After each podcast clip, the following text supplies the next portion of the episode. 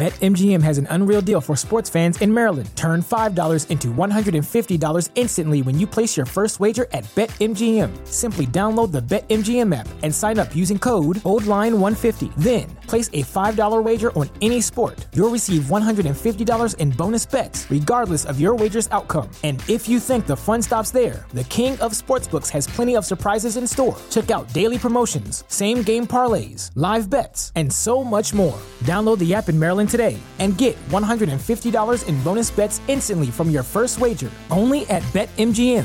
BetMGM and GameSense remind you to play responsibly. See BetMGM.com for terms. 21 plus only. Maryland only. New customer offer. Subject to eligibility requirements. Rewards are non withdrawable bonus bets that expire in seven days. From issuance, please play responsibly. For help, visit mdgamblinghelp.org or call 1 800 Gambler in partnership with MGM National Harbor. Promotional not available in Washington, D.C. This podcast is a member of the Voices of Wrestling Podcasting Network. Visit voicesofwrestling.com to hear the rest of our great podcasts, as well as show reviews, columns, opinions, and updates across the world of wrestling.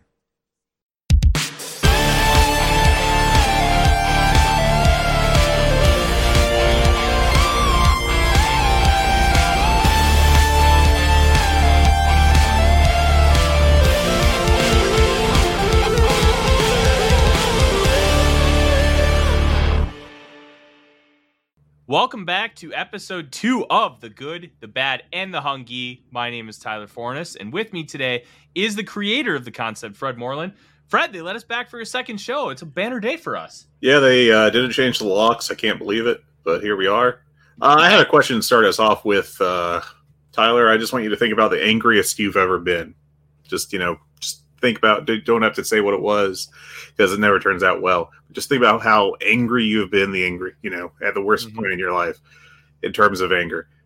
Who and using that knowledge, who do you think is angrier about the subject? Do you think it is CM Punk about Colt Cabana, which I'm pretty sure could power several small countries with just the output of his rage? Or do you think that it's uh, the Nebraska athletic department who had the? I know you're a football guy. I'm like a sicko football guy in that I just like the chaos that happens in college football. Who opted to fire their head coach like three weeks early when they could have saved what was it seven and a half million dollars? Mm-hmm. Wh- Which scenario do you think uh, required more anger? Oh, let me tell you, I think it was uh, the janitor who reported that Urban Meyer was visiting with Trev Alberts at uh, Memorial Stadium. Um, yeah, it's uh, it's really tough when you're in a situation like college football where you should have fired him over a year ago, but you didn't. You instead had him take a small pay cut, and then you hated him so much you gave him an extra seven and a half million dollars. And then CM Punk with Colt Cabana's a little bit about money, but it's more uh, about hatred and distrust. Man, those are incredibly comparable situations, and I honestly could not tell you which one is worse. I I just keep thinking about how angry I'd have to be to waste seven and a half million dollars personally, but that's just me. Um, I'd probably go CM Punk if I was being honest. You know, just because you know that's the, hold on, holding on to that for that long is uh, impressive. But Yeah, but is it worse than Arizona State firing uh, Herm Edwards yesterday after losing by 10 points to an Eastern Michigan team after the school was implicated on recruiting charges? And they're still going through that process. They lost a ton of players through the transfer portal. They've had to fire a ton of coaches. Like that one might be the creme de la creme of the situation. I don't know that's anger as much as disappointment. You know, just Ooh. I expected more from you, Herm, kind of deal. But Well, Anyways, he lived up here- to his thing. He played to win the game. He just did. played it poorly. didn't succeed. Got a cat running. Um, well, this is a, definitely a uh, wrestling podcast, so let's talk about wrestling. Uh, where do you want to start this week? I think we need to start with Kenny Omega. Um, right. And obviously, he was a part of that scrum. Um, and you talked about CM Punk, and Kenny's living his best life right now in Japan, visiting the Sega studios, which I am inherently jealous. Uh, but at the talent meeting, it was reported and confirmed that he said, I wouldn't have hired 80% of you. Um, that was confirmed per the person, uh, Joe Lanza um, of the flagship podcast on this very network had talked to. And it was previously reported by Brian Last and Jim Cornette. Now, this is where the caveat gets very interesting. Meltzer said that he confirmed that Omega did say it. One version is that he was looking at Ospreay when he said it, and then quickly said it was a joke, and others were very upset by it. Lanza reported further um, that an industry source told him that two different locker room sources, separate from each other, told the person that agents are highly visible and helpful, yet there's no side of leadership from the EVPs. And that kind of ties into everything here because when you're an EVP and you're kind of absent, and then you have something like that to say, it's not exactly a great look. Now, if it was a joke and it came off completely like a joke and some took offense to it, you could say, hey, you shouldn't say that, buddy. But considering all these other factors, it feels like Kenny Omega was a giant doofus and really just makes himself looking like an absolute ass here. Yeah, I think he definitely stuck his foot in it. Um, to me, it's far more a situation of just uh, trying to make a joke and then just completely failing at it than any kind of ill will, which I think the initial reports kind of made it sound like it could have been. But I just, you know, regardless, in that position, you probably should not be saying that you would not have hired the majority of your locker room. That's not going to help morale and that's not going to help anything. Um, so it's just a matter of saying the wrong thing at the wrong time. I don't know that this is really going to matter at any real point in the future, but yeah, it's just very dumb. Not not smart. That's a that's a unforced error right there. No, 100% un- unforced error, but it all plays into everything. Um, and kind of talking further along with those suspensions, uh, Fred, it appears that Christopher Daniels, Michael Nakazawa, Pat Buck, and Brandon Cutler suspensions have ended. Um, we don't have that as an official confirmation, but we have been seeing them doing outside things with the company, especially Christopher Daniels being in Japan, um, wrestling exhibition matches um, in promotion of the new video game. Right, there was that Tokyo Game Award show, I think it was that uh, he was part of, and uh, the speculation, though I haven't heard any actual like confirmation as to this, is that Kenny Omega was originally scheduled to go over to Japan for that, and since he's suspended, he's unable to do that. So he was just like, "Well, I'll just go anyway and just do my nerd stuff." Um, yeah, uh, I think that there was confirmation from Meltzer, not from AEW itself, that at least uh, Christopher Daniels and um, and uh, I think Pat Buck were officially uh, back in standing, and I think Cutler also got a report. Yeah, I mean, I think that um, we're kind of down to the nitty gritty of the investigation they're doing, and assuming that they actually say anything uh, which has not really been AEW's uh, play over the past six to 12 months, is making official announcements of what they're doing. They, you know, you, you could see some resolution here. Um, I know there's a lot of uh, concern and, you know, talk about how they've changed the marketing for the full gear pay per view by removing the elite from the poster.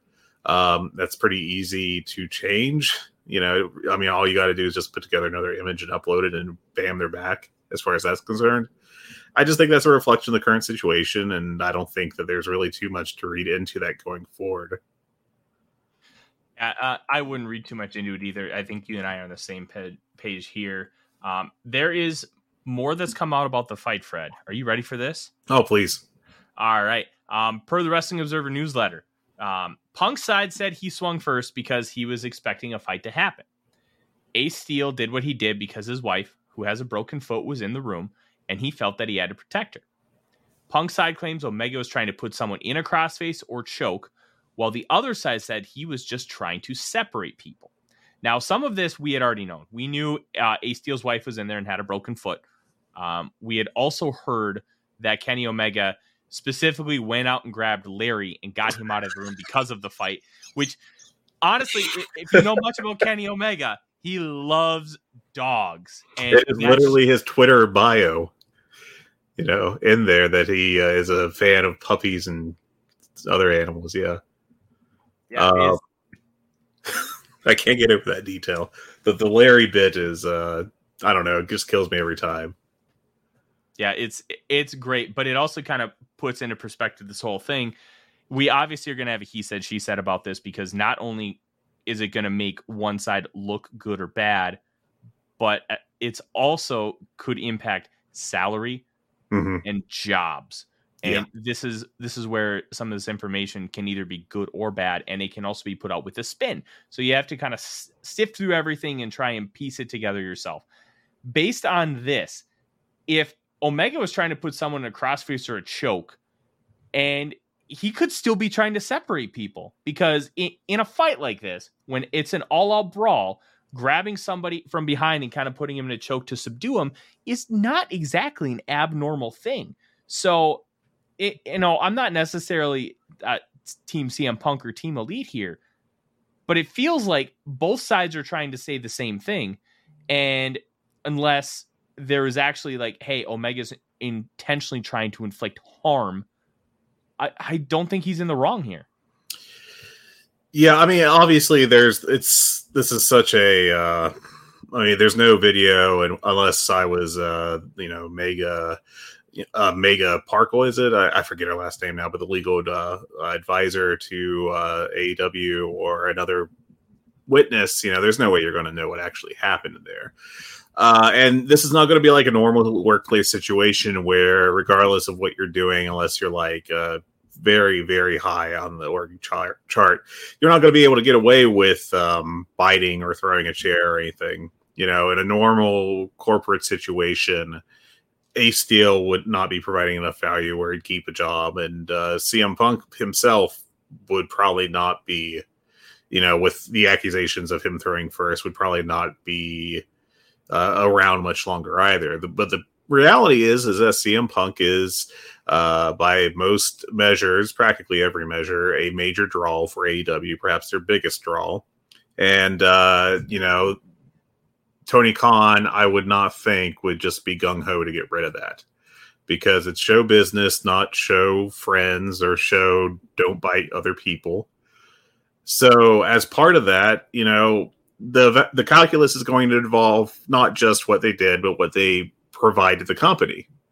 And you can say that's not right, but that's the truth of it. You know, I would have to say that Ace Steel is going to be having a shorter leash uh, than uh, CM Punk.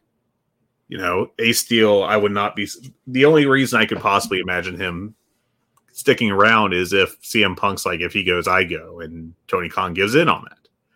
Uh, just from what's been reported, of course, this is all assuming it's all true, blah blah blah, etc. Allegations, blah, blah, blah. Um, but you know, if you're allegedly chucking a chair at someone and allegedly biting someone, and all this other stuff has happened allegedly, um, then I, you know, if your job is to, especially with the role he has, which is a agent who is supposed to help keep the peace backstage, I don't. It's a real hard argument, I think, to for him to maintain his job.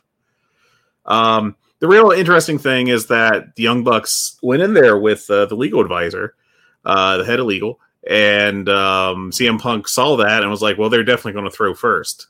And you know, unless like uh, a switch was flipped on one of the Young Bucks when they walked in that room, that just doesn't make sense to me from the a person on the outside. Um, if you were looking to swing first, if you're looking for a fight, you wouldn't grab the head of legal and be like, "Hey, come in this room. I'm going to totally knock someone out." So, I don't know. It, it's a big mess. Uh, we're you know, it's going to always be, uh, you know, accusations till the day they all die, and on the heat death of the universe. But you know, it, it'll shake out somehow. Uh, at this point, I'm kind of almost tired of the speculation of what will happen, just because you know nobody really knows and this is uh, at least one part of the company that has been completely shored up when it comes to leaks as far as what the company is going to do. Yeah, this is very interesting. And one element that we haven't talked about nearly enough with this, Fred, is all of this came out and after that talent meeting where they basically said, Hey, stop talking to the press about this. Let's talk about it in house. Let's get it fixed instead of being all petty. And it keeps coming and coming and coming and coming. Oh yeah, they It- whatever uh, they had hoped to do to stop the leaks is not happening now. You know, as someone who goes back and reads like old Observer newsletters and stuff, that's nothing new. I mean, you would the the idea that like no one ever leaks anything has never happened in the history of wrestling. Even in the um, you know the WWE monopoly days of the past decade, you'd still have stuff come out from backstage. Um, obviously, it wasn't this much drama, but the situation was very different there, where practically no one felt safe in their job. Um, I think that AEW, for the most part, has an atmosphere where, you know, if uh, Tony Khan finds out that you talk to someone about, I don't know, your feelings on an angle or something, as long as you weren't completely bearing the company, I don't think anything's going to really happen to you. You know, sometimes it's not exactly hard to decipher who the sources are on these stories when it comes out through whatever media source it comes out of, whether that be uh, Sean Ross Sapp or Meltzer or Joe Lanza uh, you can put two and two together and figure it out if you know enough. And I'd imagine that Tony Khan knows enough about those people to be able to take a guess at things. And nothing's happened yet, as far as we know. Uh, but yeah, the leaks aren't done. Um, and I don't know. I think that at this point it's just normal. You know, it's just this is the industry. Yeah, it, it is the industry, and it's just a lot of carnies, and that makes things really really fun. Um, kind of continue moving on here because we have quite a few news and notes to, before we really start diving into the show. Um, on his Twitch stream, Colt Cabana said that his brother Greg, who is a director for Family Guy, also shares a checking account with their mother. Kind of signifies, at least in my opinion, that this is more of, hey, this is us just taking care of our mom thing rather than Scott and Greg are babies and they just need to be attached to their mom.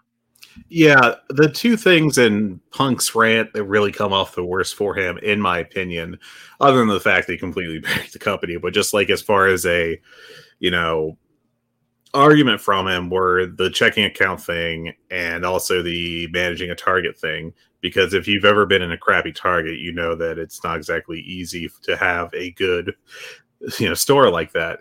But like I don't know who could even care that Colt Cabana shares a checking account with his mother, and assuming that that's because Colt Cabana is a dope or whatever, you know, it, it might not even be the case. Maybe his mom is you know needs quick access to money due to health issues or something. I don't know. I mean, does it matter?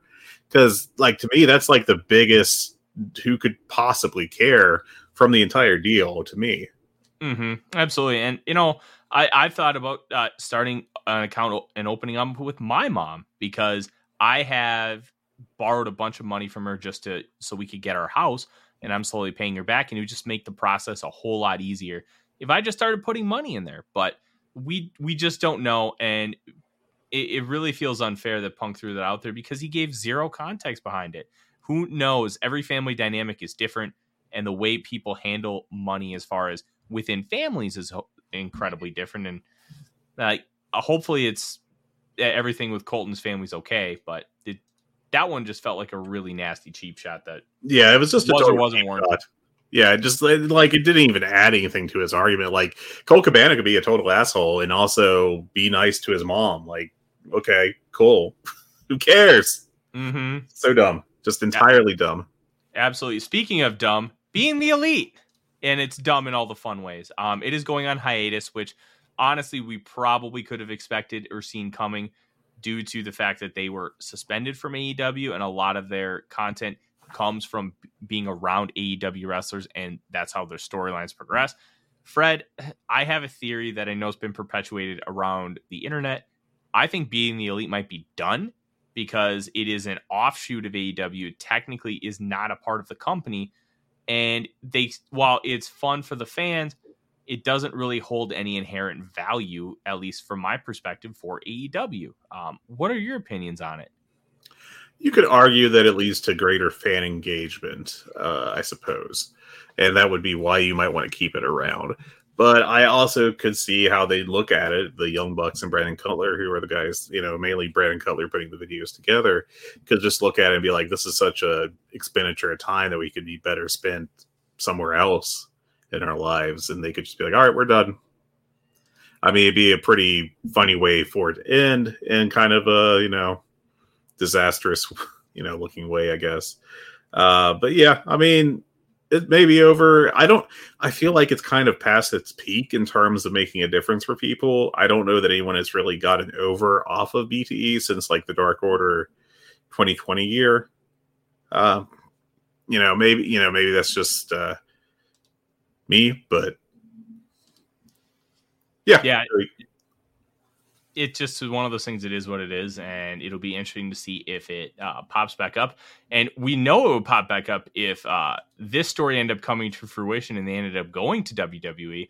But the the bizarre phone call story of the Young Bucks um, calling a longtime friend of WWE and asking um, and inquiring about potentially working there. Now we know they probably would have ended up going to WWE if AEW was never formed, Fred. But this one just seems wild and, and perpetuating a rumor just to uh, try and redirect uh, what is happening currently with all this backstage drama. Yeah, it just didn't make any sense to me from the go- word go. Uh, first of all, we know that they're friends with guys in WWE, like Kevin Owens and Sami Zayn for sure, especially Owens. Uh, it's pretty clear they're close. If you remember, about three or four years ago on BTE, they did a bit where they were outside in Montreal uh, before AEW started, uh, just for an indie show. And uh, Kevin Owens and Sami Zayn walked by separately and like asked for directions or something, you know, just like little quick uh, cameos while they were under contract with WWE um, I mean, and and the idea that like after negotiating already in 2019 with Triple H directly, that they wouldn't be able to get a hold of him if they wanted to like just do a quick, you know, hey, you guys open to business with us in the future, maybe. It doesn't ring true to me at all. Just a really bizarre story that I don't think has much credence to it whatsoever. And especially with like it being linked somehow to Dave Meltzer reporting it, and Meltzer having to say, "I said absolutely nothing of this sort, and have heard nothing to, along these lines." I mean, just it's just one of those weird, uh, you know, internet wrestling telephone games that we've all been stuck into.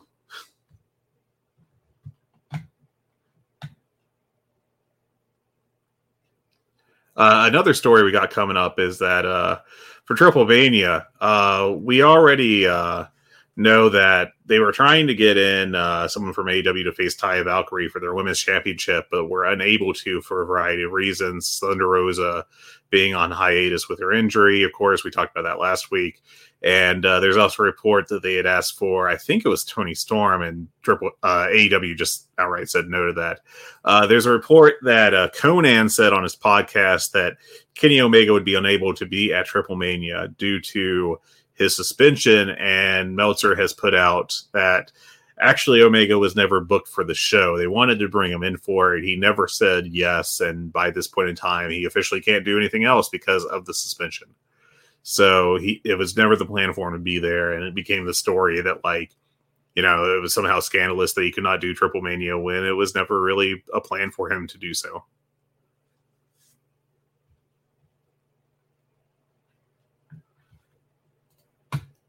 May have lost Tyler here. I think he's uh he's on mute. I don't know if he's been eaten or if this is still recording, so I'm just going to keep going ahead. Hey, I'm here, Fred. I am here. I am not used to recording with a mute button since most of my uh, recording I do live streaming on YouTube and I never have to mute. So this is this is new. Um, but um, it's, it's one of those things when you try and book with AAA, even though it's almost becoming like a sister company where they are they do share talent. The Lucha Brothers are more AEW than AAA at this point. Same with Andrade, and like you have Sammy and uh, Tay Conti. Like they hold the the mixed tag team titles. They're AEW wrestlers first. So if FTR too, FTR with the tag belts. Yeah, um, it it really feels like even though tag belts or the, sorry these titles really don't mean anything in Mexico in comparison to pretty much everywhere else in the world. Um, it, especially feels... those belts, especially the belts we just talked about. Like the only one that really means anything are the top singles titles. You know, the the Reina de Reinas uh, uh, one uh, has some value. I think they do try to push that as the centerpiece of the division, and the the Mega Heavyweight Championship uh, also is a pretty important part of their company, but not like the focus. Uh, but everything else is just kind of there. Uh, the mixed mm-hmm. tag belts uh, have very little meaning, I can say, from having watched some AAA in the past. The tag belts kind of do, but mainly, I, I, would think they would still do basically the same matches without it if they didn't have them. Um, but yeah, yeah, it's it, it's it's becoming an interesting dynamic, and it feels like in these situations, Tony Khan has shifted into having all the power. Yeah, for sure. And there's also another story here uh, with uh, Warrior Wrestling, which unsurprisingly would have even less power in the relationship with AEW than AAA would. But they were trying to book a uh, Lucha Bros Briscoe Brothers match, which would be, I think, a first time match on one of their shows. And AEW was like, no, you're not going to do that. That's for us. And so they uh, they split up those matches. They're both wrestling separate teams now, and uh, AEW is also having Eddie Kingston go wrestle a match. That's kind of a sorry for ruining your plans, but we can't let you do this premiere first time ever match on your show instead of ours. And you know what? That's smart because yeah. not only did Tony Khan say, "Hey, no, we're using that as a money drawing match." But we're also going to sell you another, send you another draw, so you can still make money on this show. And it's while it's not a perfect scenario, I I think that the make good makes a big difference here. Yeah, I think so too. Uh, now, I think the biggest story in AEW right now, outside of the situation with the Elite and CM Punk, um, is the Malachi Black situation. Uh, after his pay per view match off camera, he did like a, a kiss the crowd goodbye kind of deal and he went and did a prestige wrestling show on Saturday Saturday night where he faced Kid Bandit and won. And then afterwards did a promo about how he's going to be taking some time off. And I think earlier today, it may have been yesterday, um, put out a statement about how he is uh, taking some time away for m- mainly mental health reasons. Uh, he, you know, cited a variety of things: uh, death of a couple close family members and friends, uh, that back injury he's been dealing with that he thought was going to end his career and everything. And there is the report that he um, asked for his release from AEW, and that he may or may not have received a conditional release from the company. Um, the interesting thing I think with this is, you know, this is very much a situation where I think if it happened in the first year or so of AEW, we would know exactly what Malachi Black's status would be or is with the company in that situation. But they've really changed how they handle news and are keeping things very quiet.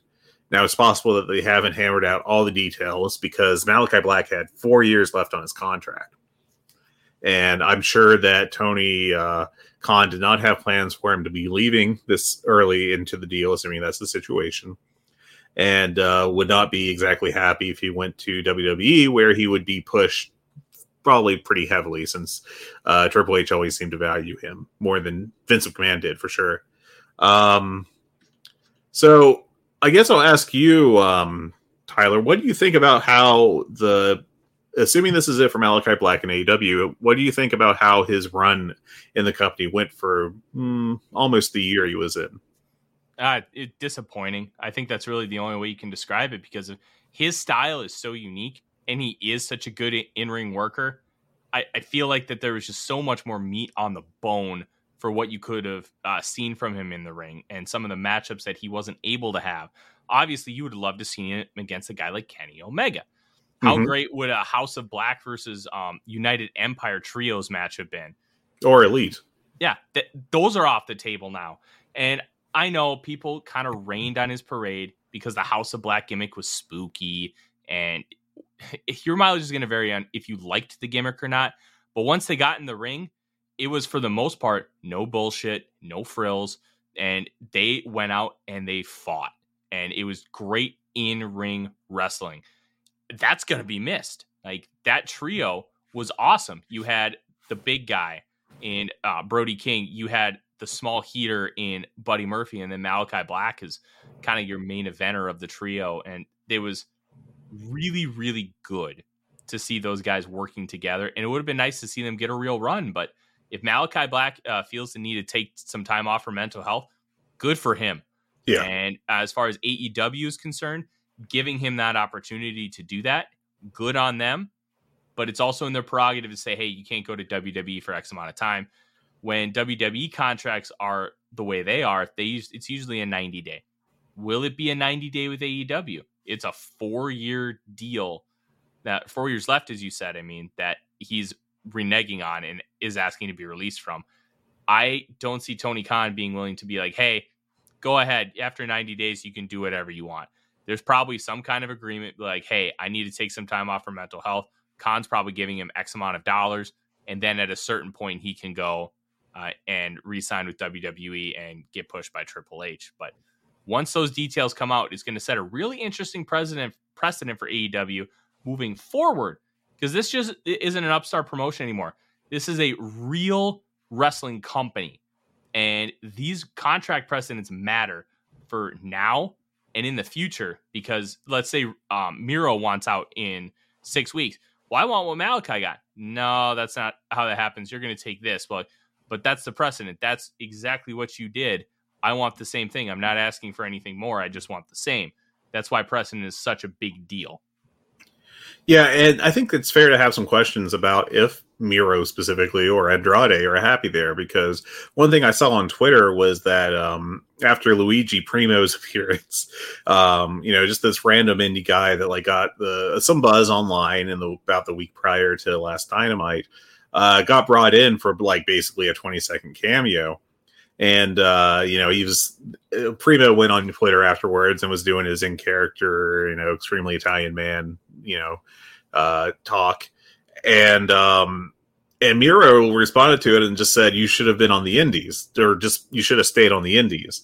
And maybe that's an in character tweet. You know, the new work is the old work is kind of the deal, but it didn't strike me as that. It felt very, "Why is this guy on TV and I'm not?" Uh, obviously, I don't know anything, and maybe it's just a, a, work I'm reading way too much into. And then Andrade hopped on and said, you know, maybe they'll put me on TV if I go out with tacos. Uh, approximately, that's approximately what he said. Um, you know, both guys, I think, may have come in expecting a quick shot to the main event, and neither of them are there. Um, and I think that there have been times, you know, and, and, and, part of it is that Miro was out injured and then had, uh, I think he was doing a TV show, if I recall correctly. Um, and Andrade at points has felt lost in the shuffle. Um, it's very interesting to me that, you know, those those tweets came out publicly that they weren't just like texting each other or something, you know. Um, so I don't know if you know that is an actual issue or what and again, I think it's a weird spot to complain about because Primo was on TV for 30 seconds and he was there to get kicked in the face and made to look like a you know a geek. Mm-hmm. It was basically an extra spot. It, it, had no meaning. I would be shocked if we ever saw Luigi Primo on AEW TV again uh, in any real meaningful role. Maybe he'll show up again so that the next you know mid carder they're trying to build in three months will get a cheap. Uh, oh, I'm a heel. I just beat up the pizza guy. Um, I don't know. I like. What do you think about that situation with those two? It's very interesting, and I think a lot of this can be solved by uh, Khan really using Rampage more and more and more, and getting use using his TV time to advance more storylines. Um, like, unless there's something that we don't know about Miro, why in the world is he not on TV more? Why is he not wrestling more? Like, he's incredible. He's yeah. fun. He's got a great crowd connection. He's an ass. Like all of these qualities about Miro are fantastic. Like he's he's an ass kicker, something that this company really could use more of. And and there might be something that we just don't know whether it be contract related, whether it be, hey, they're trying to protect him a little bit because he's still working his way back from injury, but he can still work occasionally. Like we don't know everything, right. but that it feels like that there's so much meat on the bone, and I get Khan wants to save you know his matches and spread out the big money matches so he can keep drawing and drawing and drawing and drawing. But at the, at the end of the day, you still got to make matches, and they still have to draw money. And Miro's a guy that you can draw a lot of money with because of who his character is, and I just feel like he's being misused based on the information we have. Yeah, I think that he's had some long absences that have really hurt his momentum. Uh, but I feel like he's a guy that you can heat up pretty quickly, and they just haven't been using him that much. So I don't know. Just all in all, it's a weird situation. Um, I didn't expect that kind of situation come out of Luigi Primo, the best pizza maker. Um, just very interesting. I thought. I thought Luigi uh, Primo being on TV was awesome. I oh, thought it was hilarious such a big laugh out of it. Like it, it wasn't meant to be anything. He's not getting pushed. Like Danhausen is used flawlessly in this company. He's entertaining. He's over with the crowd, and he literally does nothing that deserves a push, and he doesn't get one. He's yeah. just he's fun. Wrestling can be fun in a variety show when you have all these other elements that make a great wrestling show. And he's just another additive to that. And I love it. Yeah, Primo is like a sub Danhausen level character, like you know, just from how they presented him. He's a he's a joke character who gets kicked in the face and dies immediately, uh, mm-hmm. so that someone else can be a big bully heel off of it. You know, I, I the idea that you know that he actually took a spot from anyone on the roster outside of maybe Michael Nakazawa or Brandon Cutler, um, who uh, both have been pretty heelish for a while now. Um, you know, I, I just don't know who else you'd put in that spot. You wouldn't want to put Miro in that spot or uh, Andrade to set up uh, Ethan Page getting a squash win on Rampage over someone else. No, it, it it's perfect because you don't want to use somebody on your roster for this spot. So what what better way to get a little excitement out of the crowd than Luigi Primo, who's literally just standing there doing a quick interview, tossing pizza dough, and then he gets kicked in the face for being a geek. Yeah, it's it's great booking because it doesn't hurt anybody that's signed to your company, and it gives somebody who's an indie wrestler an opportunity to at least get a little television time. It's perfect. Well, not only did Luigi get a little television time, he is going to Japan to work a show, at least one show, for I would never have guessed the promotion in one zillion years, GLEAT. Oh, that's awesome. Go to a promotion of ass kickers. Ah, I want to see somebody kick the living crap out of him. That would that's fun. Yeah, like I, I, I would have guessed DDT or uh, maybe even like Dragon Gate or something, but GLEAT is such a it's such a weird combination that it can only work well. I hope. No, uh, I 100% agree, and it'll be a lot of fun. Couple more news and notes here, Fred, before we really get into Dynamite and Rampage. Um, Meltzer did report in the uh, Wrestling Observer that Jeff Hardy's expected back soon. It's been a couple months since uh, Jeff Hardy did uh, check into, I believe it was um, called rehab, and it, usually that process can take anywhere from like 30 to 90 days, depending on a lot of variable factors, and then how soon they'll be able to like get back to a relatively normal life. So this is good news for both Hardy and the company because he is very over. Um, and hopefully that this can be the last uh, stop of his unfortunate journey with um, substance abuse. Hopefully, it's you know obviously uh, you know uh, addiction is a disease, and sometimes the a disease is refractory and comes back. And in this situation, I think that's given Hardy's history, that is likely what he's dealing with. Um, hopefully, you know this is it, and he never has to deal with it again. But it's tough. It is very tough. As yet another cat run in. It is the show of cat run ins. The uh, the Hungee cat uh, coming in with a chair. Um, yeah, so I just hope he's doing well. I don't know how I feel about the Hardy Boys coming back in to be part of the show. Um, I had big thoughts on Matt Hardy on Rampage. Just you know, once that was announced for Rampage during Dynamite, I was like, I don't, I'm not hyped for this at all. Um, and it turned out all right. I don't know if you actually got to watch Rampage this week, but it was like a, a perfectly acceptable Gentleman's Three kind of level match with Darby Allin. But Darby, you know, had to work his ass off to get there. If you have to work your Darby has to work his ass off to get to a Gentleman's Three, maybe you shouldn't be wrestling on television anymore at this age. I mean, I think Matt Hardy would be best slotted into like a trios. You know, like I c- kind of like if they had the belts, uh, the trios belts when he was doing the heel shtick with Private Party. You know, that kind of a situation where he could have had Private Party work the most of the matches, and Matt comes in and does his signature stuff. And you know, they've they've slowly been teasing a face turn for Private Party on BTE, um, which is you know who knows where that's going to go. Uh, but it just feels like you know, if you have both Matt and Jeff together as an act, that that makes it even harder for them to be paired with someone to be part of the trios division. And you know, they've definitely had some moments since they've come back. You know, most notably that they had that wild um, all over the arena brawl that Jeff Hardy infamously did uh, crazy spot off of against uh, the tornado tag uh, with Darby and Sting against Private Party and the Butcher and the Blade, but you know, the, the majority of Jeff Hardy's matches did not look like that.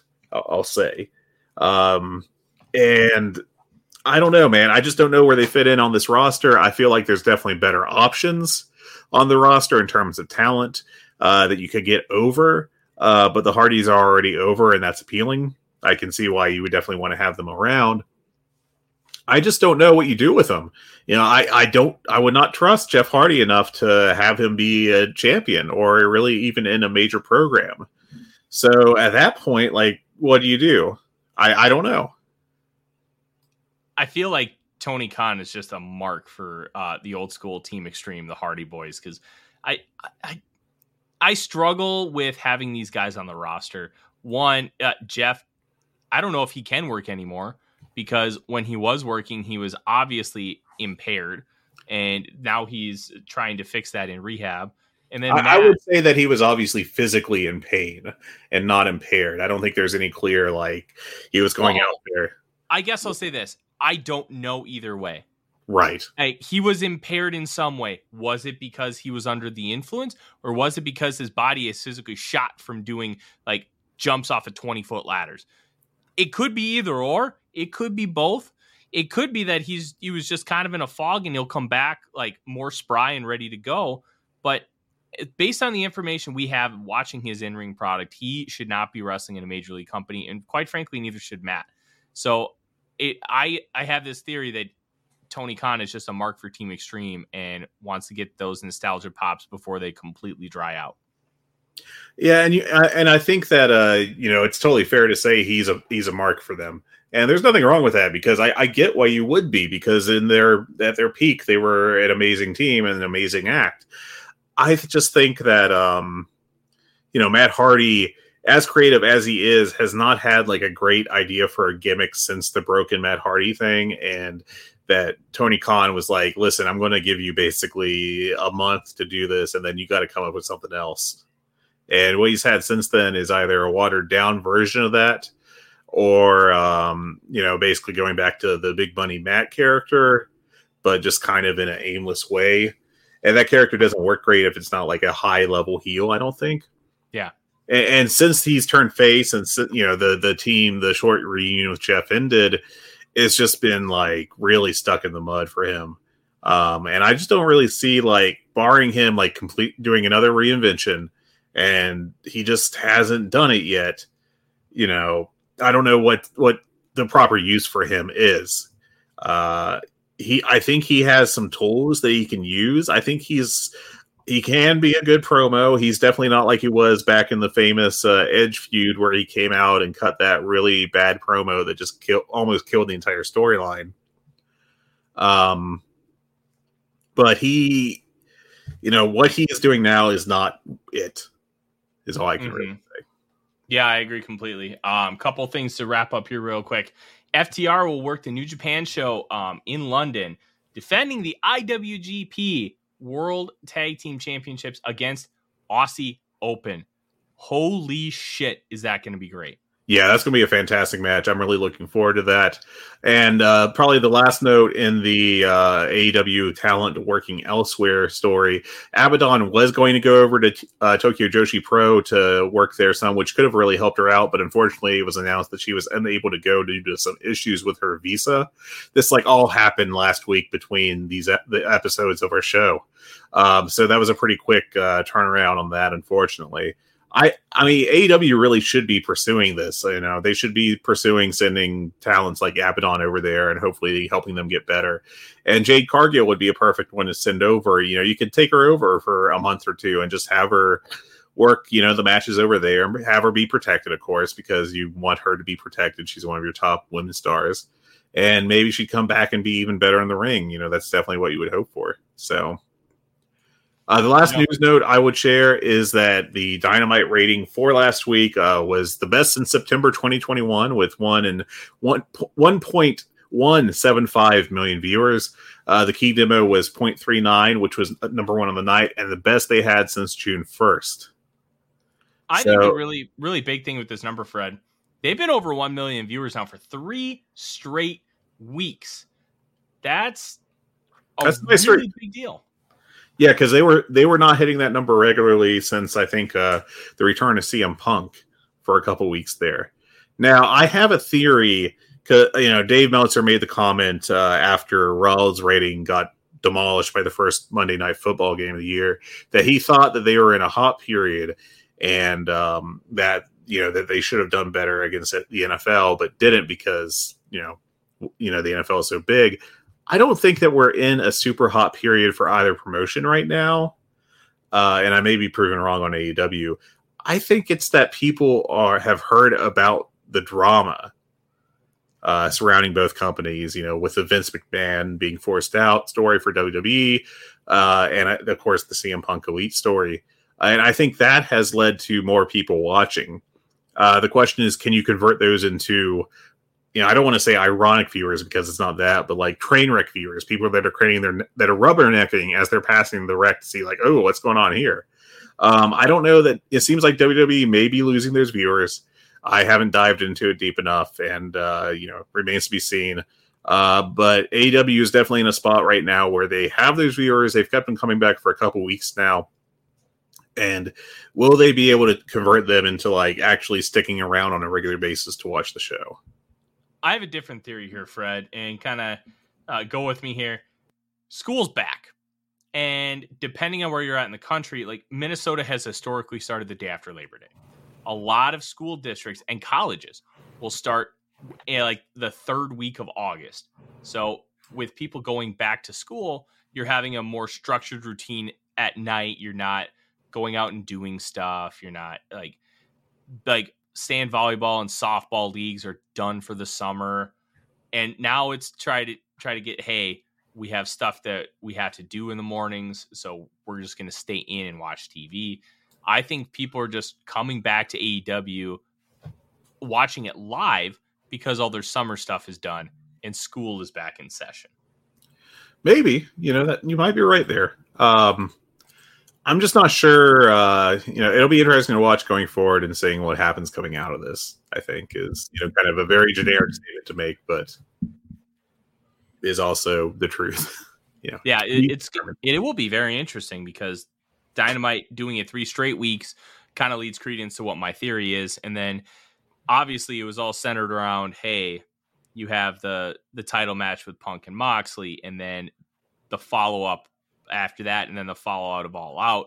So there are a lot of different things it could be, and it's going to be fun to see this Thursday at three o'clock what that dynamite rating is. Yeah, for sure. Now, the most important story of the week, of course, is the PWI 500.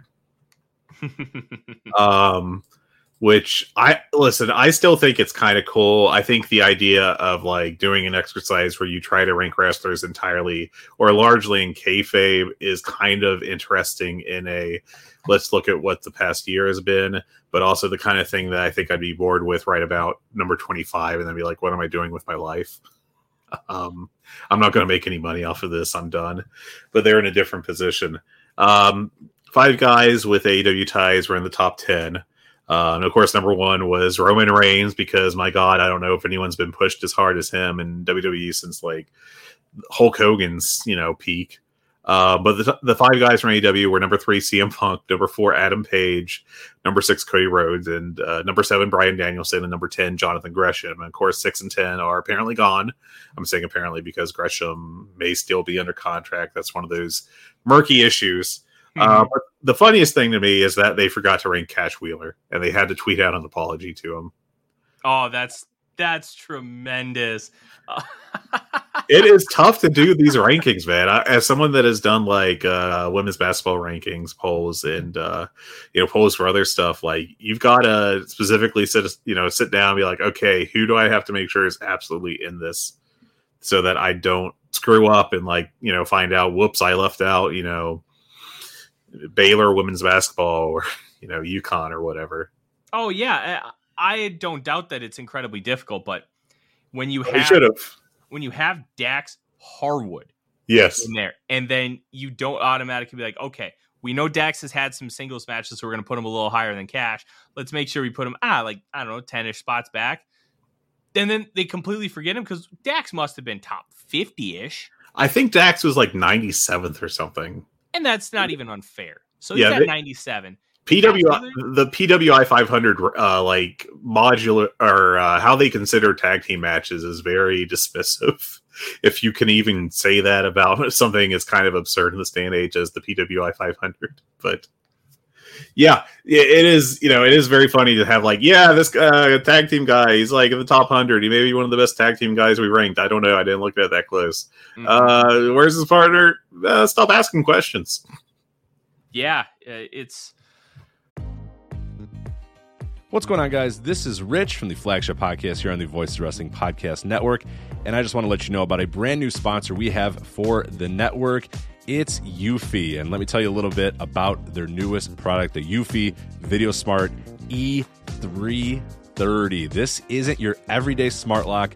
This is a smart lock, a 2K camera, and a doorbell offering triple the security and triple the convenience. Instead of loading up your door with a bunch of different devices, you install one and it takes care of everything in a complete package. It's not just about the home security, though. The Eufy Video Smart Lock E330 is also for convenience. No more worrying about losing keys. You can let each member of your family get a password. You can monitor their movement in and out of the house. You can keep an eye on your packages. You can check in on your house while you're away. There is so much you can do with this product. Best of all, it is easy to install and set up.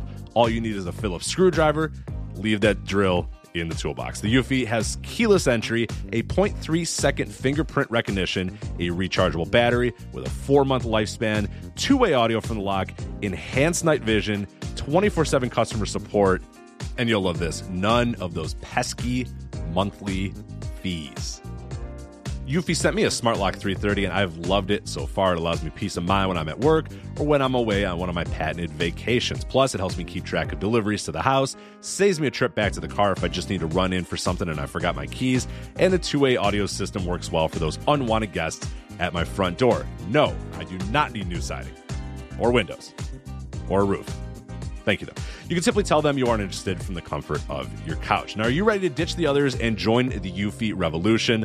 Of course, you are. Get started today by searching Eufy Video Lock on your search engine of choice. That's E U F Y Video Lock, or visit eufyofficial.com slash video lock to see how you can finally, once and for all, gain complete control of your door. Once again, that's E U F Y Video Lock eufyofficial.com slash video lock. And we thank them for sponsoring the Voice Wrestling Podcast Network.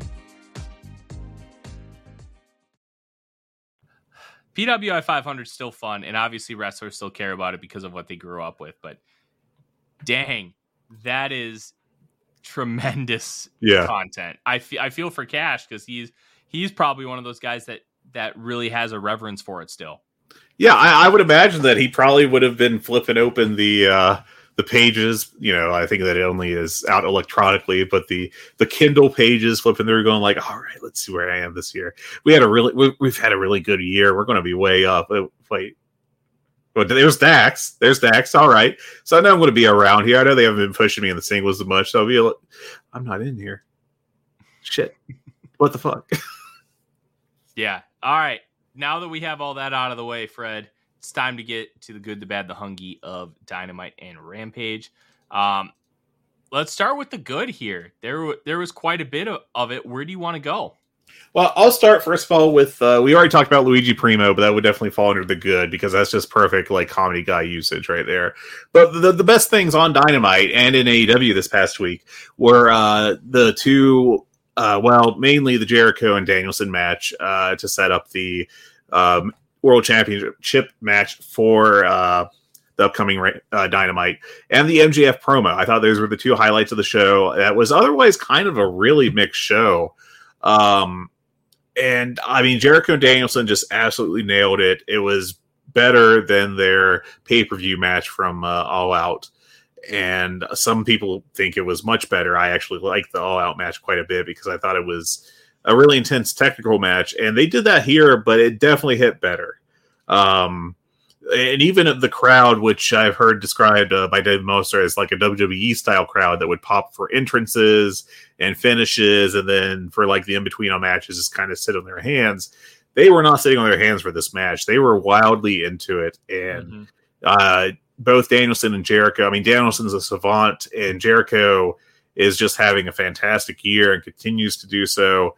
Uh, much better than last year. My, arguably his best year in the company, which is saying something given his initial title reign. I, I just thought that was fantastic. I think I dropped four and a half stars on it. Uh, that's a definite go out of your way to watch it kind of match. Yeah, it was awesome, and I really like how they they kept building around uh, Danielson's leg injury, and he did a fantastic job selling it, which can be an issue with leg matches, uh, and we've seen that throughout the history of wrestling. Now, my question for you is: We obviously have it Jon Moxley versus Bryan Danielson for the AEW Interim World Title next week. Sorry, this week, Wednesday yes. night on uh, Dynamite at uh, AEW Grand Slam at Arthur Ashe Stadium in New York, but you think that they were building up the leg injury for Danielson so Danielson had an out because he's losing or because he's going to overcome it and win? That's very interesting. I think it could go either way. Um, I guess the question would be: Is Mox getting his vacation after this match? You know, obviously no one knows that because that would spoil the result of the match. Uh, but you know, it, it's a I don't know who's going to win this match, and it's kind of refreshing to have that because the last few big world title matches, uh, outside of the Mox uh, Punk one on the Rampage leading up to the show, uh, it hasn't been that unpredictable. Um, it was pretty clear they're going to go with Mox as the Steady Rock as the interim guy while Punk was out, and then it, I mean, even going back to Punk's win over Adam Page, that it was clear that he was going to be getting that win. Um, so I don't know. I really don't know who's going to win, and I think that really adds to the situation. Um, this would be the third company that Bryan Danielson would get the belt uh, in after, pretty much immediately after CM Punk goes out for a while. Uh, in Ring of Honor, when Punk left the company, uh, it went to Danielson, which started his famous title reign. And then uh, when uh, Punk walked out of WWE, it essentially led to the WrestleMania 30 Bryan Danielson uh, championship win. As uh, Danielson got extremely hot at that point, and uh, they kind of had to change their booking. Uh, just kind of a weird footnote in history. Yeah, it was a weird footnote, and that that is really interesting because eventually, if we do get a return to AEW CM Punk and Danielson as the champion, that is something that they really have not explored yet, and that could be interwoven so nicely with the storyline of those two that I am very excited about. Oh yeah, one of the best things about AEW is they would reference that and they would make a big deal out of it, and uh, that would work really well. It'd be a really cool like we have this history uh, because we acknowledge all wrestling, um, and this is our you know this is a big part of our storyline. One hundred percent. And now, uh, kind of the things we need to talk about next, Fred. The promos on this show were very interesting. Yes. And we can start with MJF. MJF, one of the best talkers on the planet. For sure. I loved, loved, loved his promo. What did you think? I thought it was really good. I actually thought it was a little down from last week, but we're like splitting hairs really when you get to that point. Um, I mean, I thought that he nailed it. I thought he really uh, helped set up his eventual uh, title match with whoever wins this tournament. Uh, it has, you know, obvious. one thing that's interesting is he's really been heavily pushing the Mox angle, and it does make me question if they're going to do a swerve and have Danielson win the title instead, uh, or you know, if they've just been telling us the entire time, "Hey, Moxley is going to win it" because MJF has been hyper focused on him uh, from the word go. Um, but I, you know, he, I don't know how much longer MJF can be a heel. it's a genuine question I have, just because when he came out, these fans, he got a stone cold Austin babyface pop from these fans. It was so over. And um, that's been the situation. You know, last week that was the situation. I don't know if he's going to be able to be a heel long term just because he's so good at being a heel that he's getting face reactions.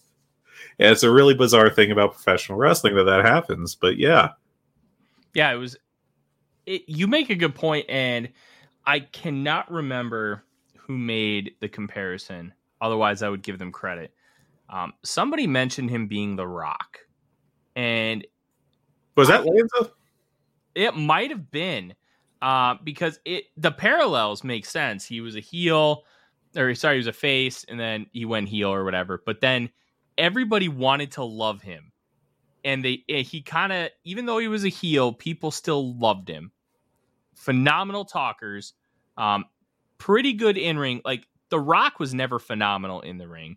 MJF is getting closer than we ever would have projected. I think MJF is is great in the ring, to be honest. Like he doesn't do it very often, but when he does, he's I mean, the last few big matches he's had, they've been great. And it's not because he's been carried. And I, I think a lot of MJF in the ring is I guess I'm I'm strictly talking about from a work rate perspective. He's not great, but he's very good. And a lot of what what his great matches are so built up with a tremendous story beforehand because like I I look specifically at the dog collar match with CM Punk. I went 5 stars on it. Oh, that was amazing. I, I didn't think the in-ring work was all tremendous, but there's so much heat and passion and anger and everything was built so well that it just worked as a five-star match where if you specifically only look at the work rate, I don't think it gets up to that level. But yeah, that was is, definitely a case where the Heat helped. But I mean, there's been other matches like the Full Gear match against Darby Allin last year. I mean, Darby's obviously great, but like MJF more than carried his share of that, and that was like a near five star match for me. Yeah, I, I, I guess maybe maybe we're splitting hairs as far as this conversation because I think maybe. he is very good, um, but the promo element is I think what's what kind of really lends credence to how good of a comparison this is, and I'm very intrigued to see how he continues to grow because uh, once he gets that belt, he his character right now is almost the antithesis of what AEW is. He is the anti-hero. He is against the corporation. And the AEW was against WWE being the main source of American professional wrestling. So they created their own company. Now, MJF is against Tony Khan, who is not running AEW anymore. He's running a major wrestling company. Like the parallels between how AEW formed and what MJF is kind of how he's attacking this now are eerily similar to me. I, think that's uh, definitely a thing. Do you think it is a bad idea to have AEW in, for lack of a better term, the heel slot here? You think that's going to actually cause harm to the company long term? Because I know that is something Dave Meltzer has like really expressed concern about several times. I'm not concerned until Tony Khan uh, becomes an actual television personality. He's been on TV, he's made announcements, but he's never made himself an on screen character. And I think that's where Dave Meltzer really has the worry, at least in my opinion. He's worried Khan is going to make himself that character because everything is laid out for him to make himself that character. Yeah, I I agree with you. I would definitely not want him to like try to Mr. McMahon himself or anything. Um, I think it would be best served if he just stayed off screen. Um, right. Now, as great as the MJF promo was, it led directly into the Stokely Hathaway and the Firm promo, and this was um, this was very interesting. I think on several levels. Uh, what do you think about this segment? I didn't hate it as much as other people, and I'm gonna talk about the one thing I did love about the transition from MJF to Stokely Hathaway they're a stable on retainer. And that is perfect for MJF because he doesn't need to be in a stable. He doesn't need to lead guys. But now he has people to do his bidding whenever he wants. And now you have an excuse for this group to exist. And they Stokely really pushed that home when he went and was talking about all these guys and he sped before introducing them all. Like when MJF's bidding is done, will be done. It this group was specifically put together to go beat the shit out of people for MJF, and I think how they set that up was tremendous. I can't disagree with that, and I think that one thing that I thought was good about the promo is that Stokely did specifically i mean it was a very much a setting the table kind of program, promo it was this is why i'm doing this this is what i stokely have uh, Hathaway am about as a character, and this is why each of these guys are in this group and what their goals are. Um, I thought that part was very well done. I thought Stokely's delivery was solid. Uh, I think he's done better, but he, it was solid. Um, but the crowd just was not into this at all. Like they died as soon as Stokely became the feature of the segment and MJF was out of there. And I think part of that was that he was following MJF, who is so over at this point in time. But I think another aspect of it is that this is for pretty much every guy in the group. Uh, this is a rehab project, if you think about it. Uh, Morrissey's only AW prior uh, exposure was a loss to Wardlow, which isn't going to kill him. But when you think of uh, Morrissey or Cass, you think about how he was kind of becoming a star in WWE and then kind of screwed it up. Um, there's uh, Lee Moriarty, who is not a star yet. He could become a star. I think he will be a star. Uh, but you know, this would be establishing him as that. Uh, you have the Gunn Club, who you look at, and you know their main role has been kind of joke heels against the acclaimed. Um, and uh, shoot, I'm blanking out on the other member. Um, uh, do you say Moriarty? I didn't say him. Um, Ethan Page. Ethan Page is a major rehab project. I know some people that really are down on Ethan Page. I think, you know, if I were to compare him to anyone, he really reminds me of Brian Cage in 2019. Ooh, I can see that. This guy has, I can see some talent in him. I can see why you would look at Brian Cage uh, at that point in time, and I mean, still, or Ethan Page and be like, this is someone we should try to push and get over. But I can also see why it's not working. And I mean, I think that the Dan Lambert stable, the men of the year with Scorpio Sky and Ethan Page, really only got Dan Lambert over. Um, I think that Scorpio Sky ended up in the exact same spot that he was at before, and I think he's is he out injured now, if I'm not mistaken. It's been a while since I worked my injury report, but yeah, uh, that sounds right. Yeah, he's definitely disappeared. I, I, think because of an injury, and then Ethan Page, you know, took a, a couple months off just to, I guess, transition. Uh, but you know, Ethan Page, I, the only thing I can really think of as like a major positive for him in AEW since he came in was the Darby match uh, that he had, which was fantastic. Those two work really great together. But other than that, like it's been very, he's been here, kind of a situation with him. Um, I don't know that he has, you know, I for lack of a better term, just the X factor that will make him a star. But I can see why you would look at him and be like, eh, "We gotta. I think we can try to make a star here." Um. So I that'll be. They, I hope they do. Like, I mean, obviously, it'd be great if any of these guys would come over because you know the the one thing that makes wrestling better is when people are over, and if he can get all these guys over, that'd be great. But the the fact is that I don't know that this group has much credibility right now, and I think that kind of makes it tough for the crowd to do the initial buy-in. They're going to try to push and establish that, and it's probably going to be a lot of squashes. I think you're going to see a lot of you know Ethan Page sixty second wins kind of stuff, you know, with pretty much everyone in the group. Uh, maybe they won't book Moriarty that way because he probably will do, get over better from having competitive matches. But Morrissey's a guy that will definitely get over from squashing people. Uh, Ethan Page, you know, they've already shown even previously that they like to have him squash people. Mm-hmm. And the Gunn Club, you know, they probably will, you know, I don't know who they would have them feud with right now, but I don't think they're ready for like a, a proper feud. So they're probably going to also be on squash duty for a while. So yeah, I don't. It'll be interesting to see how it all plays out because it could go a lot of different directions. Yeah. Uh, was there anything else off of Dynamite that uh, stuck out to you? Yeah, um, I'm gonna bury something, Fred. Um, all right. I was, at, I was, I hated the fact that the Lucha Brothers just automatically got a tag team title shot with no explanation. Um, Swerve in Our Glory didn't give them the shot like they did to the acclaimed. They just got, got a tag it. title shot, and it didn't make sense. They're the trios champions, I get, but where's the cohesiveness? Where is the um the connective tissue to give them a title shot? They didn't beat uh, uh Strickland or uh, Lee in singles matches. They won the trios tournament, like or the sorry, not the tournament, but they beat belts. best friends for the belts. Like, why are they getting a title shot? Like, what were they ranked? Like, they just all of a sudden get one. There's no build to it.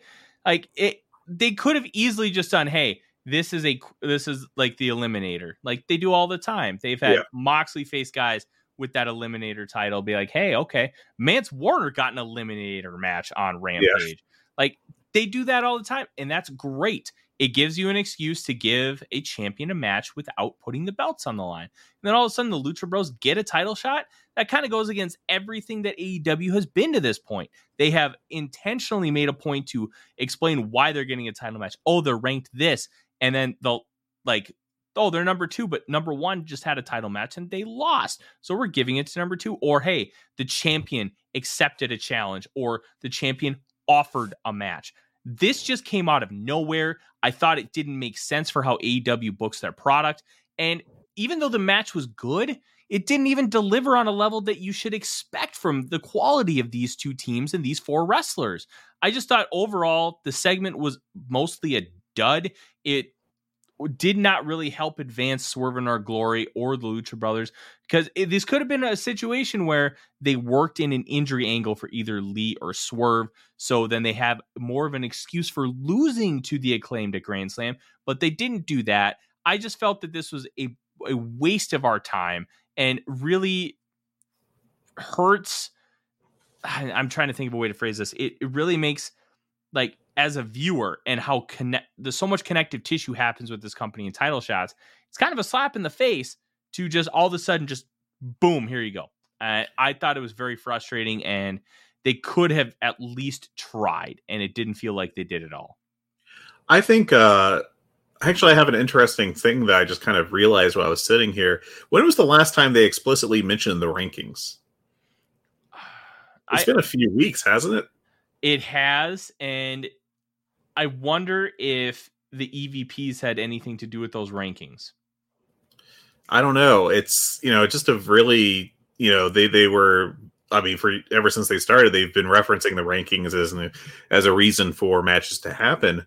Uh, I just haven't heard anything about the rankings in a few weeks now, and I don't even know if they're updated on. I guess I can check the website right now, but you know it's just silent on that. Um, the rankings haven't been updated since August 31st. So I don't know. It makes you wonder.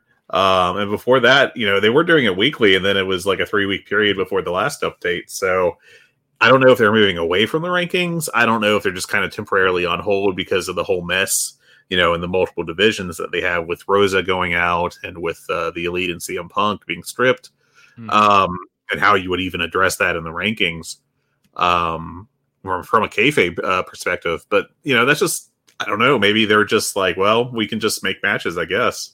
Kind of mindset change there. I don't know. After driving it home for so long, and they their track record by utilizing it made so much sense, and they stuck to it. To just do this was like for me, it was infuriating. And I understand I'm going to be on the more extreme end of the spectrum here, but it it just sucks. They they, they could have done it so many different ways, and they just threw it together and announced it like five minutes before the match. Like we can be better than this. I have less of an issue with the match itself happening the way it did. My bigger issue, because I I imagine that what's going to happen is that uh, Swerve and Glory will lose the belts on Wednesday, and they'll break up shortly after, if not literally Wednesday night because they've been teasing that for pretty much ever since the group started. Um, I just don't imagine that the team itself is very long for this world. So if you assume that, then I can imagine that you know Tony Khan was like, well, we could probably might we could just do a Lucha Bros match, you know, for the first time between them and get that in. I don't have such an issue with that. The part that bothers me is that it only it didn't even get ten minutes, if I recall correctly. I think it was like nine and a half or something. Is how long it took for them to win that match. Um, but to me, like if you're going to just throw that match out there, at least give it time to be like a great match. What it ended up being was like pretty good. It was like three and a half stars to me, like a, at a real, you know, if you if you're a fan of these guys, you should take the time to watch it. But I wouldn't like recommend any kind of neutral fan to really get out of their way for it.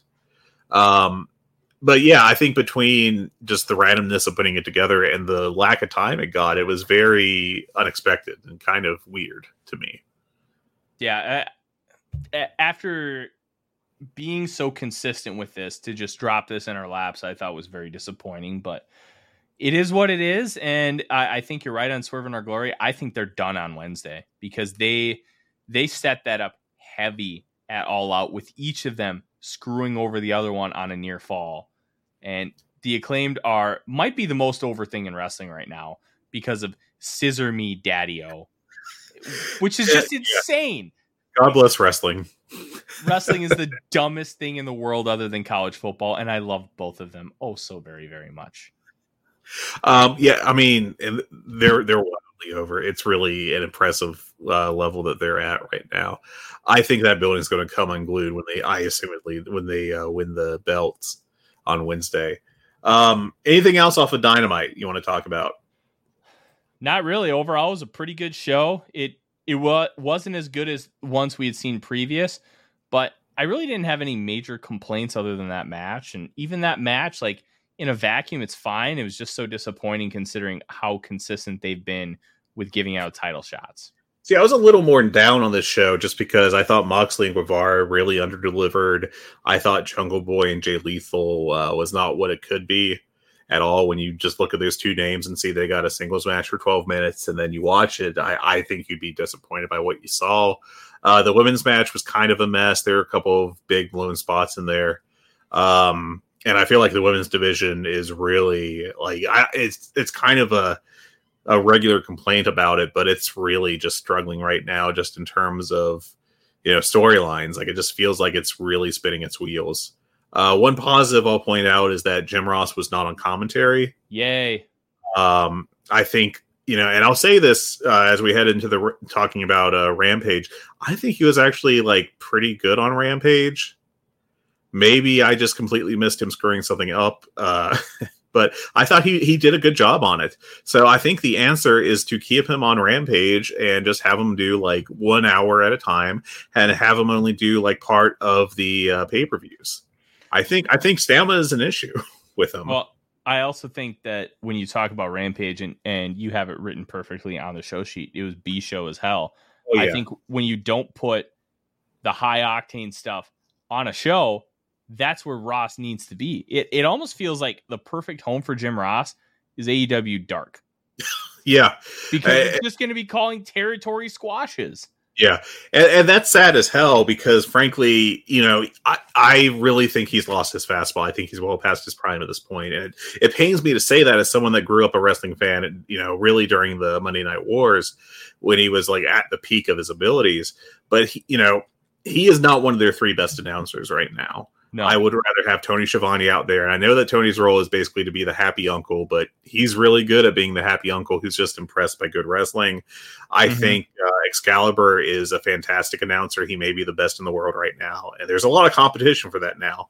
Uh, you can make the argument that he is the best doing it right now.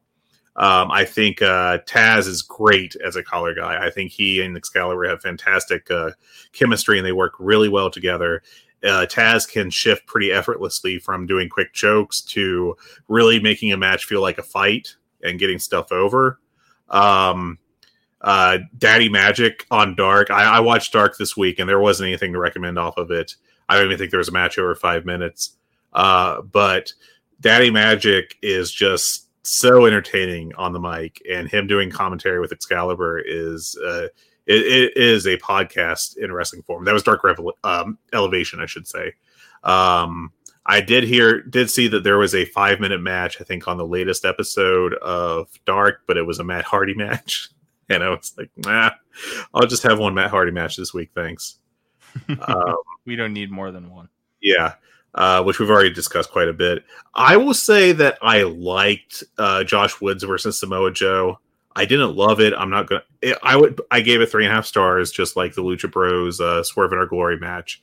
But I like Josh Woods. I think he's a very capable guy, and I think if you want to have someone in your roster that's pushed as kind of this, you know, like Jake Hager but younger and with better matches, I mean, I think that's Josh Woods. I think he can really fit in that slot. He looks like a badass. He wrestles well. He needs a manager he's never going to be like a good promo, at least like a real super engaging guy. Maybe you can have him do like a, a decent reality based promo, but he's never going to be more than that, as far as I can tell. Mm-hmm. Uh, I, he's capable. He is perfectly capable, and he's going to be like a decent Tony Nese level mid carder. Yeah, he's. I don't know what to think of Josh Woods because he he is kind of that dichotomy of, hey, he's an opening round act, but he can hold a mid card title because yeah. he has the look, he has the presence, he has the ability in the ring, but the man can't talk worth a crap. Yeah. I, I liked his Ring of Honor stuff when he was the pure champion there uh, in the dying days of the promotion. Um, you know, he managed to make some pure matches feel engaging in a time when uh, I, I, think he had them during the pandemic when there was no crowds whatsoever. Um, but I mean, he is he's solid. You know, that's what I'll say. And uh, Samoa Joe, obviously not what he once was, but still he is a good worker and has the presence and can cut a good promo. Um, so it was a decent combination. But this was a total B show. Uh, this, if Tony Khan is going to go and say that Rampage is never a B show, you just have to point at this one and be like, "You're wrong. you just did this a week ago." I know the the the Grand Slam one's going to be different. It's going to be a much bigger deal, but this is just a total like you know Penelope Ford and Willow Nightingale, decent match, solid. Uh, if Willow Nightingale can improve in the ring, she's going to be a giant star. I think she's got so much charisma. Um, but you know, you have that, that baby face thing too, where people are just drawn to her. It, it's not. I wouldn't say it's the at the same level, at least not yet. But it feels like uh, NXT Bayley. Yeah, I could see that absolutely. Just that that kind of baby face uh, charisma that people want to like you. I think uh, young girls in particular, you know, kids in the crowd uh, could really get behind her. I think they have something with her, and I think that they should start pushing her more than just like, oh, hey, it's Willow Nightingale. She's on TV and she's going to have a decent performance and going to lose. I think they really need to figure out a way to try to like make something out of her because I think they have possibly something with her. Um, but again, you know, the in ring is what is her weakest point right now. Um, and she's definitely not at like the level of anyone that was in the women's tag match from Dynamite this past week. Mm-hmm. Um, I wouldn't put her at Athena's level, and Athena can. Athena is hit and miss. She can be kind of sloppy sometimes, but I think she's very capable in the ring. I thought she actually dragged a pretty good match out of Jade Cargill, all things considered, on the pay per view. Um, Britt Baker still has some flaws in the ring, but I mean Willow is not as good as her, and Toni Storm is just at a different level. And Serena Deeb, who definitely has charisma issues, but she's you know to me she's kind of like the female version of Josh Woods. I think she can go in the ring. She works a heavily technical kind of thing, but the charisma is lacking there. But Willow is just, I don't know that she can work at the level of those four. I think having her feud with maybe Serena Deeb would be a good uh, way to possibly get her over. Um, but like yeah, because you know they they bring what the other one lacks. Like Deeb does not have that kind of you know superstar charisma. Willow is radiant when she walks on screen. And Deeb is a very good technical worker, and Willow is currently not. Uh, you know, I'm not saying that I need Willow Nightingale to be putting people in holds, but she needs to be able to structure a decent match that she can then finish. Uh, she does a great pounce. Her pounce looks fantastic. Penelope Ford sold the hell out of that. Um, but uh, you know, you can see I can see where like Willow Nightingale could be an acceptable uh, not e- even better than acceptable, a good woman wrestler on this roster, but she needs to get there. Yeah, and I think AEW can help her get there, and I think utilizing her more on both Dynamite and Rampage, and and then Dark as well, just get her reps, get her going, and I think you could have a potential champion in maybe three, four years. But you have to be able to put in that groundwork now, and it feels like that they're at least trying, which is a good thing. It is a good thing. Um, and I mean, I think Penelope Ford has improved quite a bit too. She she needs to regain her momentum from when she was out injured so long. Uh, mm-hmm. And I, I really don't know what the act with uh, Kip Sabian and her is now after all the box stuff with Kip Sabian, but that's more a Kip issue than a Penelope issue.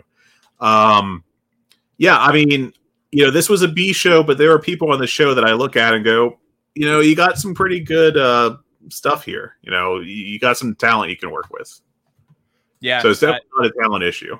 I think uh, Penelope Ford just needs to go out and be hot girl who can do a bunch of cool shit. Yeah. Uh, and there's definitely nothing wrong with that. She can, I mean, that's, I don't know if that's like a main event woman level, but that's definitely like a, a solid mid card level. Yeah. Nothing wrong with that. Um, YouTube stuff this week. Uh, I, you know, I watched the one show. It had absolutely nothing I would recommend on it other than uh, there was a, a, clip of Daddy Magic and Excalibur trying to figure out which of the guys on the team are called cubes, while his partner is making a rectangle with his fingers. That was uh, definitely entertaining. But unless you want to hear Daddy Magic for an hour, I wouldn't recommend it as anything to go out of your way for. Um, I will say that right before we started recording, I watched uh, the latest episode of Hey EW that uh, RJ City does, and Jim Ross may be the perfect guest on that show because I don't know if you have you watched any of those get uh the the shows that they do on that on YouTube. I'll be honest, I haven't, but if it's RJ City, I kind of already know where this is going, and it sounds awesome. Yeah, it's like a parody of a sit down interview where he just does like the worst questions you can think of. Uh, and basically kind of low key trolls the the guest. It's all gimmick, you know. Obviously, they're in on the joke, except maybe Jim Ross. I cannot rule out the possibility that Jim was not filled in on what this was, uh, because he just, I mean, it was very clearly uh, Jr. being kind of grumpy. Uh, but in this circumstance, Grumpy Jr. does not mean burying a like really good match because the ta- the the ref isn't enforcing the tag rope rule or whatever. It's him burying RJ City's stupid, you know, act that should be buried to his face as part of the act, and it works really well. And I do have to actually recommend that as like a, a watch this for nine minutes kind of deal. Um, I, I was entertained by it. I'll uh, check it out. More importantly, let's talk about Grand Slam because you know they've got this massive show coming up, and I've got the cards pulled up, and uh, Rampage is going to be two hours this week. I assume it's still coming on at the regular time, but I don't know that. I would guess that it's coming on an hour earlier. Um, I, yeah, it probably probably is. Um, but I have not seen anything that confirms that. I'll flip through the uh, the list, you know, the Twitter account right now, but it's mainly stuff for Dynamite and other upcoming shows. Um, no, it is actually coming on at 10 Eastern, like usual. It's a two hour okay. special. So that's interesting. So it's going to midnight. I am too old to stay up for that, probably. Um, but uh, okay, let's start with Dynamite. Uh, so the matches we got uh, Orange Cassidy and Pac for the All Atlantic title. Uh, we got the women's to- uh, four way for the interim world title with Toni defending against Steve, Athena, and Britt Baker. So the th- the everyone from the tag match this past week. Uh, the world t- tag title uh, for the acclaimed against Swerve in Our Glory. Then the Ring of Honor world title, Chris Jericho versus Claudio. And then the uh, finals of the AEW World uh, Tor- World Championship title tournament, Bryan Danielson against Jon Moxley. That show sounds fantastic on paper. Oh, I I love that. I love that Jericho's like, oh, now now that I can't uh, get a chance at the AEW title, I want the ROH title. You know, just being a cocky little shit. I think that's awesome. It's going to be a fun match with him and Claudio because they they can work a very technical submission based style. Like this show on paper is tremendous and could be one of the best television shows of the year. I'm really excited for it. Um, and, and, Jericho even set up before he was eliminated in the uh, tournament that uh, on commentary after Claudio wrestled, uh, defended its belt against Dax, I think it was on Rampage a couple weeks ago. Jericho made a big deal on commentary about how he's never even challenged for the uh, Ring of Honor World Title, and I thought that would set something up down the road. Uh, but I guess we're doing it now, which I'm not going to complain about. Um, that match should own.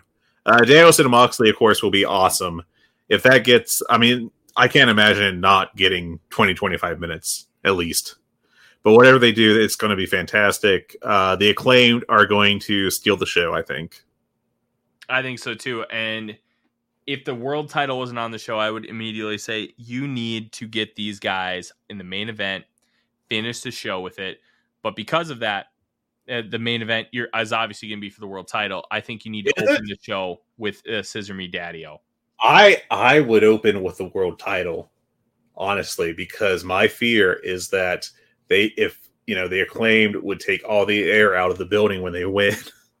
I, you know, it'll be like a happier version of what happened at All Out, where after their loss, it took forever for the crowd to respond or to, to recover to get back into the show. And that's not going to happen because, yeah, I assume they're going to win the title and it'll be like a real babyface thing. I think you close the show with that because I, I would agree. I don't think they will. Um, it, it, also helps the cause for them closing the show that both um, Caster and Bowens are from New York. Yeah, they're hometown guys. Yeah. And uh, I mean, they're going to get a major star reaction when they win. I think that's what you close the show with. Um, I that's I would make that argument hard if I was in the the meeting room, you know, putting this together. I I would too. Um, but it'll be interesting to see how that all lays out.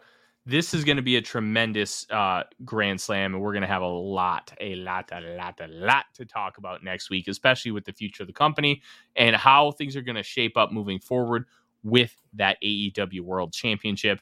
Because we know MJF has the ability to get a shot, and it feels like they're teasing a Money in the Bank cash in, Fred. Do it does feel that, like that. Do you think that they may actually go through with it? They could. Uh, I mean, the rules of wrestling are whatever they are until they need them to be something else. Mm-hmm. There, there, hasn't been any clear rule that the cat, you know, the poker chip deal is a cashing kind of deal. But you know what will make it a cash in deal is if they make it that. It, you know, it's not like there's some hard and fast rule book where it says that it is this and there's no way to change that. I, I think it would really fit into what MJF is doing. Um, I think if they do that, then he's going to get a massive babyface reaction from the hometown crowd. Um, I, I would probably build it up. You know, I don't think I would do it. I don't think it'd be necessarily the right move, but I can definitely see the temptation to pull it off. Yeah, this it, it's going to be interesting to see how the show is structured and excuse me, yeah, also what they set up for Rampage, which they're going to tape right after the crowd gets a two hour dynamite and a two hour rampage, presumably with loaded cards for both. I wish I was going to be in that crowd. Oh, it's going to be fantastic. Now, I I wonder if they're actually going to do the seven to eight Eastern block as part of Rampage, rather than going to midnight. But uh, because they, have got a, a stack card for Rampage, uh, they got the Golden Ticket Battle Royal, They've got the 2.0 against Action Bronson and Hook. Uh, very WWE, I know, celebrity match, which uh, yeah, Tony Khan likes to do too. So that'll be very interesting to watch. They got Eddie Kingston and Sammy Guevara. They got Samoa Joe and Wardlow against Josh Woods and Tony Nese, uh, which might set up a Joe and Wardlow match. I don't know.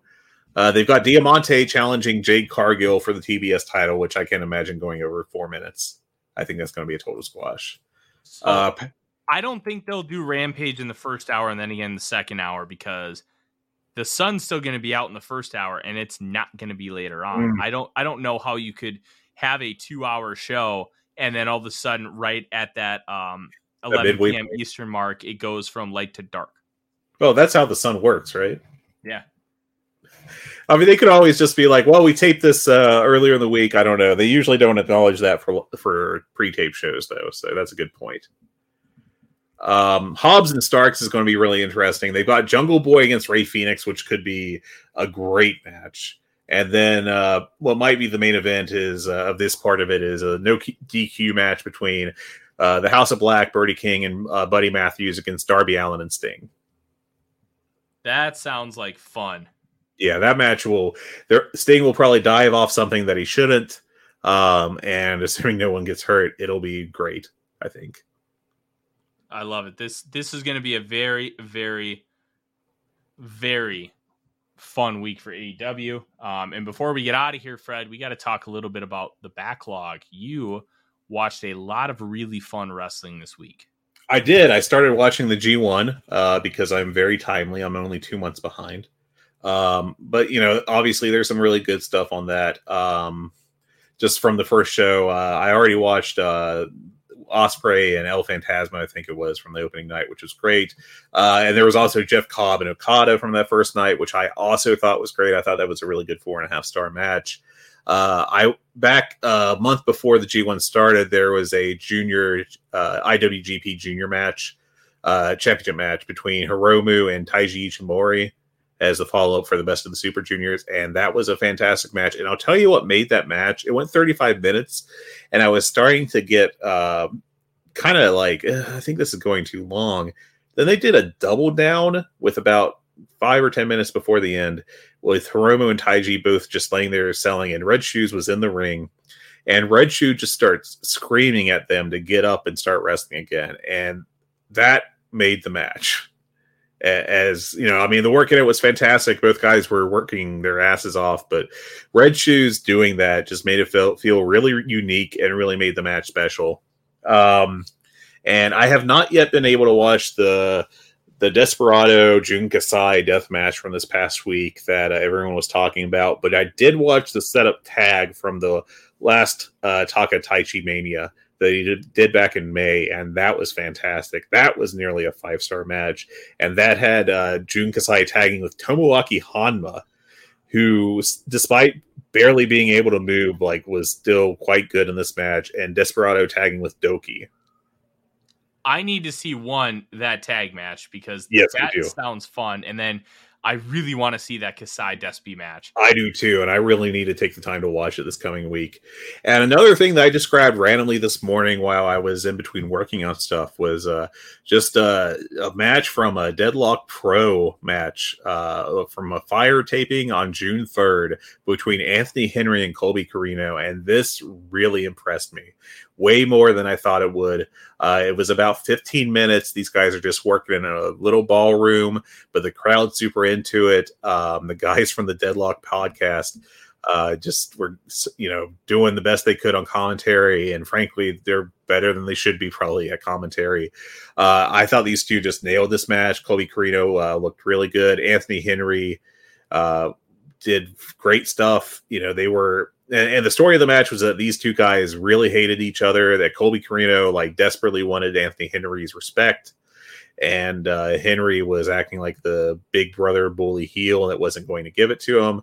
Um, it was great. It it kind of had that vibe that uh, and Tomohiro Ishii have when they wrestle each other, where Ishii thinks that Taichi's an underachiever and kind of hates him, and Taichi gets pissed off and wants to prove himself and it's a slightly different you know storyline here but it had the same kind of vibe. And i would definitely recommend that. It's up on, for free on youtube. I'll tweet out the link on the show account. Uh, but good stuff really good stuff. That sounds like something I, I can watch while i'm working. Um, the only thing I've, I've watched recently that's kind of worth noting um, fred i finally watched the cage of death the original czw roh uh, oh, man. match. Oh what a bunch of fun that was. I have a dirty secret. I have not seen that match. Ooh, I, I recommend it. We'll we'll talk about it next week, and then uh, uh we'll talk. We can talk about the uh, um, Despy Kasai uh, death match because I think one that cage match is fun, and there's there's obviously a, a lot of history built in with the CZW ROH war, and then oh yeah, um, massive storyline. Oh, I remember re- following along with it online. I was not really watching wrestling at that point, but I was kind of following it through forums and stuff, and it sounded like it was a great, like one of the high points of Ring of Honor. Mm-hmm. And then that obviously that death match from uh, Taka Taichi Mania that is going to be that that could end up being a sneaky top ten match of the year candidate with how much buzz it's getting. For sure, I don't even think it's sneaky at this point. It's been talked about too much to be sneaky. I don't think anyone could have reasonably expected that for going in, really necessarily, uh, to get this level of buzz. But it definitely has, and it's you know it's awesome that it's you know this this little offshoot of uh, Taka's Just Tap Out uh, company is a possible top five match of the year. The way people are talking about it. I don't know if it's going to beat um, Takeda and Kodaka from 2018 that finished seventh. Yeah, but it, it wouldn't be surprising if it ends up getting there. I think the one thing that it has going against it is AEW has had a phenomenal in ring year, and New Japan, even though it's clap crowds, has put out quite a few bangers as well. It's it may be hard for it to be top ten, but if it's as good as people are saying, it's got a real shot. Oh yeah. Plus, Stardom has uh, also had some real uh, bangers too. So Ooh, this is this is going to be a really fun year for match of the year. But Fred, that is our show here today. Um, we sur- we survived day two. Hopefully, uh, Rich doesn't uh, lock the door and throw away the key. Uh, we'll jimmy the lock if he does. Uh, if you want to email us, you can at hungepod at gmail.com. That's H U N G E P O D at gmail.com.